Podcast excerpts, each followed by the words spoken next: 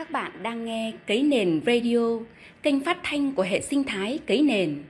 Đây là chuyên mục Sách Hay, nơi ghi lại những cảm nhận, đúc rút của người đọc sách, lan tỏa giá trị từ sách đến cộng đồng. Chuyên mục này được phát thường kỳ vào 20 giờ 30 phút tối thứ hai và thứ sáu hàng tuần. Đại Dương Đen là hành trình nhẫn nại của tác giả Đặng Hoàng Giang cùng người trầm cảm – kể cho chúng ta câu chuyện về những số phận mà vì định kiến và sự thiếu hiểu biết của chính gia đình và xã hội đã bị tước đi quyền được sống với nhân phẩm, được cống hiến, được yêu thương và hạnh phúc.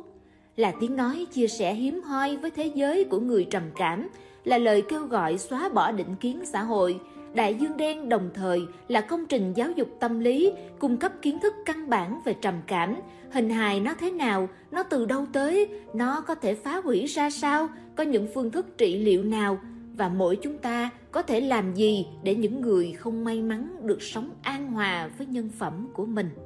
Trầm cảm, căn bệnh vô hình khó ai thấy. Theo nghiên cứu của các nhà khoa học, cứ 9 người thì sẽ có 7 đến 8 người từng bị bệnh trầm cảm trong cuộc đời mình – đây là căn bệnh vô hình mà ít ai nhận ra và cũng ít người thật chữa trị dứt hoàn toàn. Căn bệnh này không mất đi, đã có những người chấp nhận cả cuộc đời của họ sống trong căn bệnh trầm cảm này. Người trong cuộc thì dày vò với căn bệnh họ chống chọi từng ngày, nhưng người ngoài cuộc thì ít khi nhận biết được căn bệnh trầm cảm mà người xung quanh mình đang cố gắng thoát khỏi nó. Căn bệnh vô hình Nếu người bị ung thư sẽ được đồng nghiệp tạo điều kiện để đi xạ trị, hóa trị, thì người bị trầm cảm khi không hoàn thành một deadline nào đó thì bị coi là mất uy tín trong công việc không ai tin tưởng. Nếu người bình thường, họ làm những công việc như mở email tin nhắn, được xem là một việc bình thường, thì đối với người trầm cảm, đây được coi là một việc bất bình thường. Họ có những nỗi sợ vô hình với những công việc được coi là bình thường, nhưng không tiện nói ra một căn bệnh luôn hiện diện trước mặt chúng ta hàng ngày nhưng kể cả những người bị trầm cảm cũng có thể không nhận ra. Thậm chí khó hơn, nó còn ẩn mình dưới danh nghĩa là một căn bệnh tinh thần, khiến cho những người xung quanh còn khó đồng cảm và cảm thông hơn nữa. Định kiến thế giới bên ngoài. Đối với ba mẹ, họ bị coi là khùng điên, làm trò để gây sự chú ý. Đối với họ hàng và những người bên ngoài, họ được xem là những người tâm thần không có thuốc chữa con cái thì ngăn cản họ tới bệnh viện tâm thần vì ngại sợ người ta nói ra, nói vô. Một căn bệnh vô hình và một vòng tròn lẫn quẩn khi không ai trong những người thân của họ đồng cảm với những điều mà họ đang trải qua. Gia đình là thế, nhưng xã hội còn ác nghiệt hơn khi sử dụng căn bệnh trầm cảm và những câu chuyện của người bệnh trầm cảm là những tiêu đề giật tích câu view. Ví như một người mẹ mang nặng đẻ đau con mình nhưng vẫn nhẫn tâm giết hại hay là du học sinh vô vị với cuộc sống thường ngày nên đã tự tử, vân vân.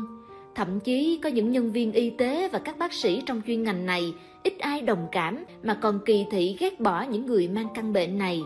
Đó phải chăng là một lỗ hổng về kiến thức, về đạo đức, nghề nghiệp?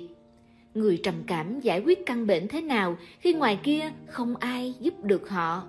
Người bệnh trầm cảm nhiều lúc không tin tưởng mình, sẽ có hai trường hợp xảy ra một là họ chấp nhận căn bệnh, sống yếu đuối và để căn bệnh đó chiếm hữu mình, mong muốn chết, chấm dứt cuộc đời để trốn tránh căn bệnh. Hai là mạnh mẽ và coi thường căn bệnh, cố tỏ ra là mình mạnh mẽ để rồi đối xử tàn nhẫn với những người đồng cảnh ngộ và họ bắt họ cũng mạnh mẽ như mình.